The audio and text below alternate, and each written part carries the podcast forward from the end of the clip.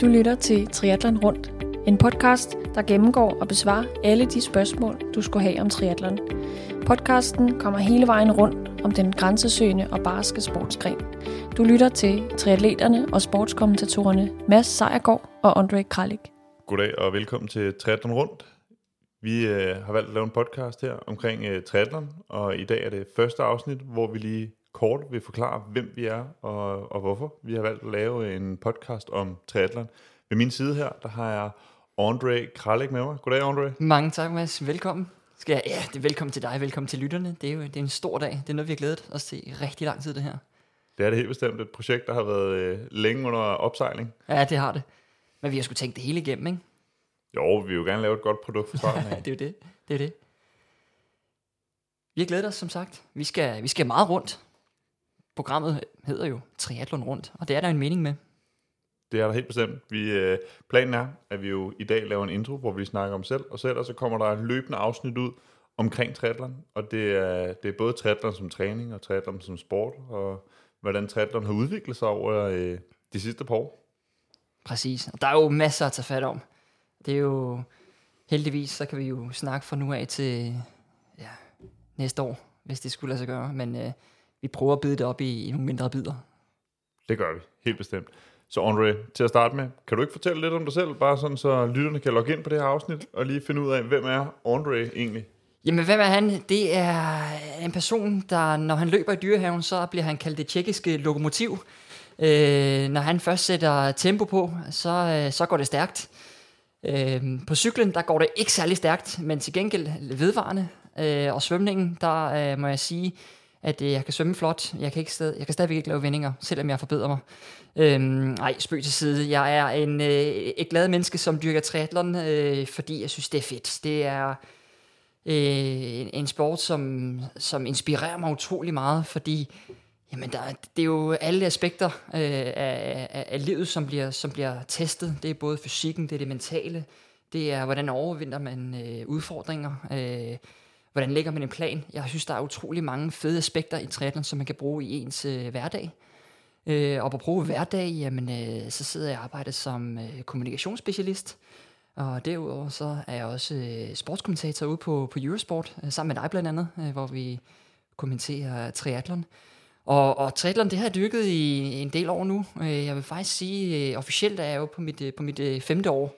Men sådan helt seriøst, måske nok det tredje eller fjerde år. Så jeg tror, det første år, det var sådan gratis, ikke? For ligesom at finde ud af, hvad er egentlig det her for noget. Og så egentlig bare bidt mig fast. Og så, jamen, resultaterne, de taler vel et eller andet sted for sig selv. Om de er gode eller mindre gode, det, det må folk ligesom selv vurdere. Men øh, øh, jeg har det i hvert fald fedt med det. Øh, og det, det skyldes jo selvfølgelig et... Øh, et godt kammeratskab og no- nogle gode mennesker, blandt andet dig selv, som sidder ved siden af mig, ikke? Øh, som har hjulpet mig godt igennem og fået en god start på, på triathlon.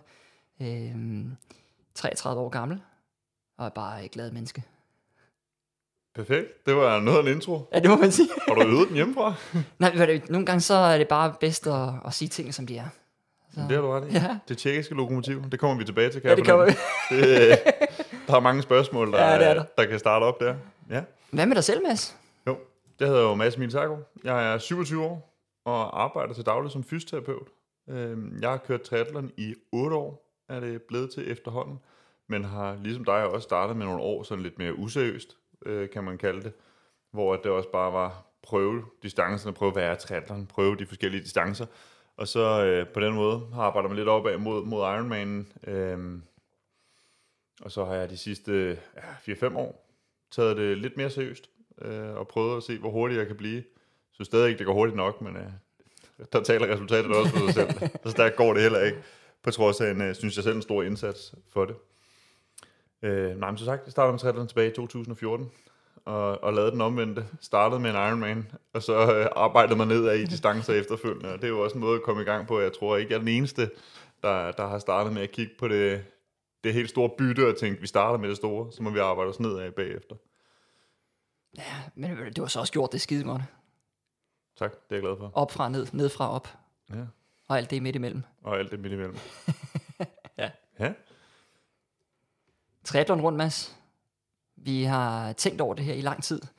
Øhm, og hvad er det egentlig, det her, den her podcast sådan lidt nærmere kommer til at handle om? Jo, men du siger det jo selv så fint, at, at for du startede med triathlon, der, der var det også vigtigt at have nogle venskaber, have nogen, nogen at spare med omkring triathlon, fordi triathlon er noget af en mundfuld at komme i gang med. Ikke nok med det tidskrævende og koster en masse penge at komme i gang med, så, øh, så er der altså også mange sådan spidsfindigheder i det, i, i hvordan man laver et godt skift, og hvordan træner man de tre discipliner. Der er mange ting i det, og der er det rigtig godt at have nogle gode venner øh, at spare med. Så projektet her, det handler egentlig om, at man måske kan få en ven i, i den her podcast. Man kan komme ind og få noget viden, der kunne være svært at få andre steder. Øh, og på den måde prøve at blive klogere på, på triathlon. Der er mange, der sikkert der spørger, jamen øh, er det så en af de her podcast igen, hvor man skal sidde og lytte til resultater, og den og den person har kørt så og så mange øh, timer, og så og så mange antal watt. Det bliver der en lille bitte smule af, men det er sådan set ikke det, der sådan rigtig er vores fokus her.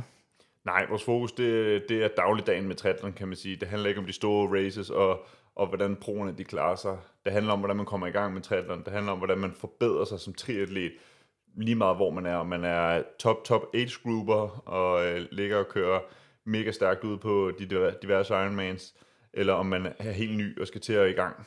Så er det egentlig en podcast, der prøver at spænde bredt. Øh, vi laver selvfølgelig afsnit til det ene og til den anden målgruppe, så kan man jo klikke ind, hvor man tænker, det her det kunne være relevant for mig. Det her, jeg egentlig også gerne vil prøve at blive bedre.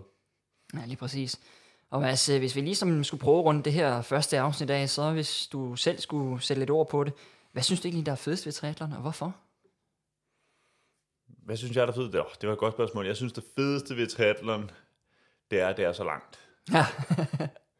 Jeg tænker nogle gange sådan nogle hundrede meter sprinter eller hundrede meter svømmere, at det er så kort, så det er overstået. Jeg ved godt, det er meget intenst i den tid, det er på.